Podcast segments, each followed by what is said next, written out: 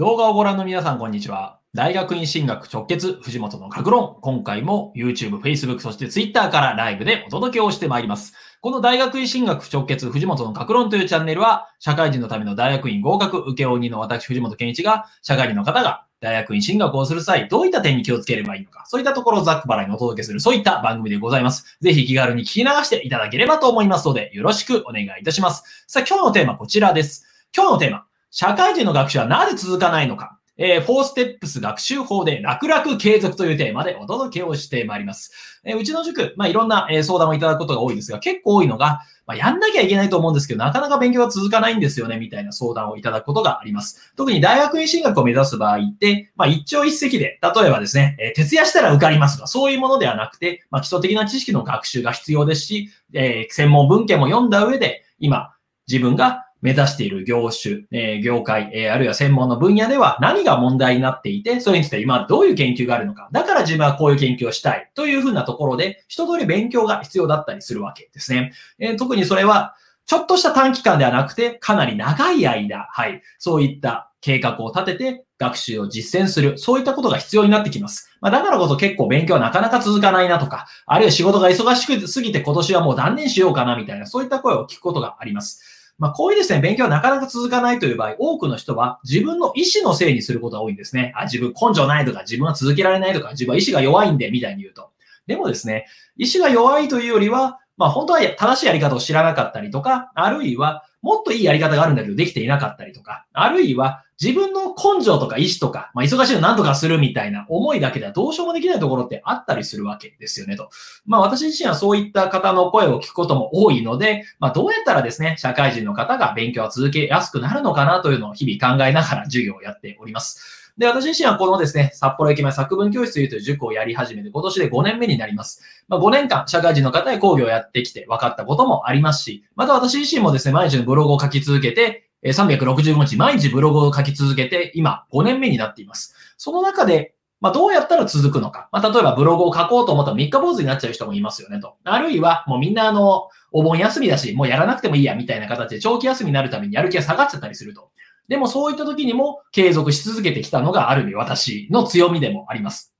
まあそういうような形でですね、社会人の方で講義をやってきたり、あるいは自分自身が365日、まあどんだけ忙しくてもですね、ブログを書き続けてきた。あるいはめっちゃ暇でも書き続けてきたと。意外とめっちゃ暇の中でブログ書くって難しいんですよ。例えば正月休みの時とかに他の人が昼から酒飲んでる中自分がブログ書くって結構大変だったりするんですけども、まあそういった中で分かってきたこと、それが、はい、えー、私の中での、えー、結論となるのが藤本式4ステップス学習法というものじゃないかなというふうに思っています。まあ、こういう名前を付けるとそれっぽいですよねと。はい。えー、すいません。こういう裏話を言ってしまうんですが、まあ、これ何かというと、社会人が学習するときに4つのステップを意識するかどうかで結果が変わってきますよというところです。えその4つのステップをイラストにまとめたのがこちらでございます。はい、藤本式4ステップ学習法のイラストですね。えー、これ、まあ私が下書きをして、うちの嫁にイラストを描いてもらったのがこちらでございます。まあ好評であればこれをですね、プロの人に書き直してもらって、まあうちの正式なイラストにしようかなと思ってますけども、まあ概要がわかるんで今このイラストを使います。まあ何かというと、一つ目触発を受けましょうと。まあ何かから刺激を受けると。で、そして講義を受けましょうと。えー、独学ではなくて誰かから教えてもらいましょうと。それが、なるべくですね、まあ、リアルで教えてもらう形の方がいいですよねと。で、最後、えー、進捗管理、えー、3つ目で、スケジュール通りできているかどうか、また自分がどれだけできているかを確認した後、まあ、最後、交流をすると。まあ、この1から4を随時ぐるぐる回しながらやっていくかどうかで結果が決まってきますよというのが、えー、私の、えー、主張でございます。で、今からですね、今日やるのはこの4つのステップを意識しましょうということを言っていきます。別にこれうちの授業の宣伝ではなくて、まあ、4つのステップ意識するかどうかで、ちょっと社会人の方の勉強しやすさ変わりますよという、そういったところをお届けしたいと思いますので、誤解をなきようになさっていただければと思います。えー、それでは4ステップ、えー、4ステップス学習法の1つ目からいきましょう。1つ目が触発ということですと。まあ、触発って何かというと、まあ、誰かから刺激を受けるとか、あ、この人もやってるから私もやろうみたいな。まあそういった外から何か刺激を受けるということを触発と言います。これ結構ですね、たまにしか偉い人もいますが、私の考えとしたら触発は毎日受けた方がいいなというふうに思います。まあなんでかというと勉強するしないも、要はその日決意してやるかどうかにさ、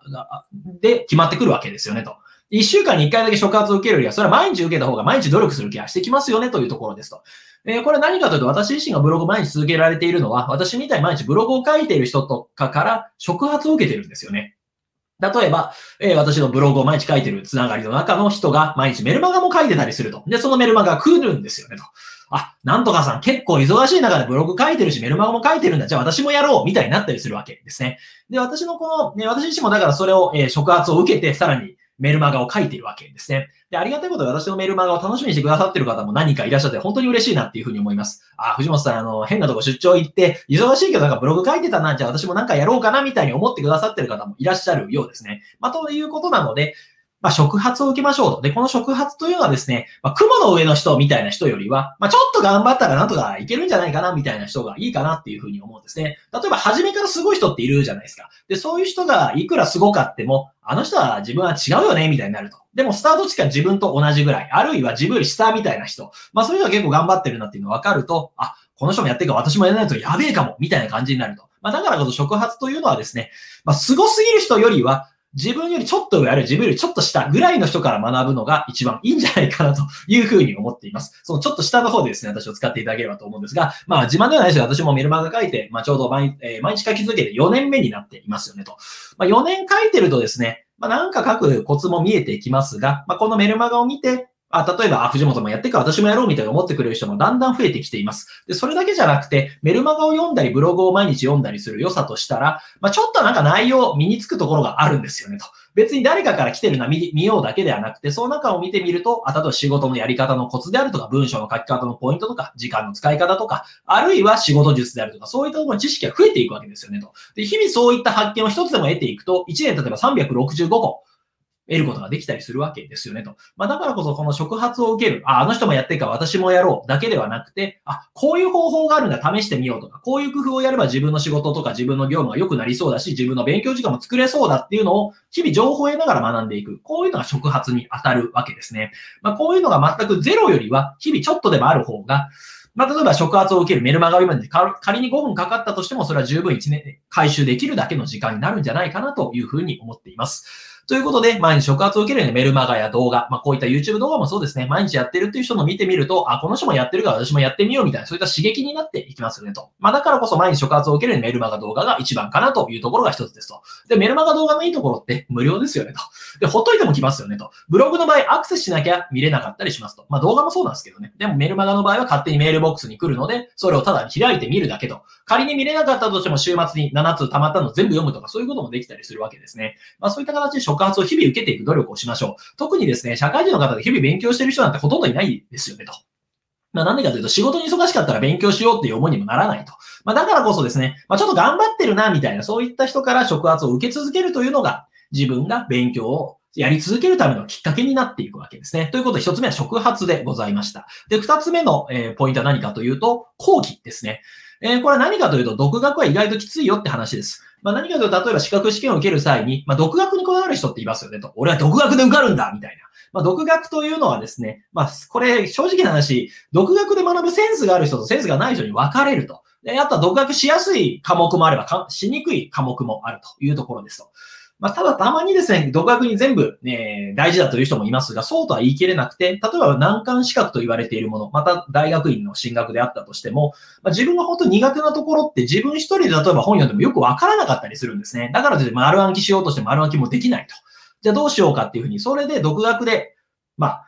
落とし穴にはまってしまう人いたりしますと。じゃあどうしたらいいかというと、まあ誰かに教わるっていうのは結構大事だったりするんですね。まあこれも全部教わるわけじゃなくて、自分の苦手なところだけ誰かに教わるっていうところもできたりもしますと。まあ当然うちでもいいですし、他にもですね、ネット探せばいくらでもそういうことを教えてくれる人いたりもしますし、周りの友人で意外といい人が教えてくれたりするわけですよねと。まあなので独学は意外ときついので誰かに教え教えてもらう。特に苦手な科目とか苦手な分野については誰かに教わる。あるいは勉強の仕方も教えてもらうみたいなことが大事だったりしますと。まあこれがですね、まあめっちゃ無限に時間があるんだったら独学で延々と、ね、納得のいくまでやってもいいんですけども、まあなかなか忙しいし、まあ時間もそれほど限られている、限られていると。まあそういう状態であれば、まあ独学にこだわるより誰かに教わるというのも一つありなんじゃないかなというふうに思っています。そして三つ目が進捗管理です。これ何かというと、計画立てないで勉強する人って多いですよって話なんですよね。例えば何かというと、まあ大学に受かるという目標を定めても、じゃあ日々何をやったらいいか不明確なままやってる人も多かったりしますと。まあこういう状態だとどうなるかというと、まあ時間があるときひたすら頑張ると。でももう飽きたからやらないと。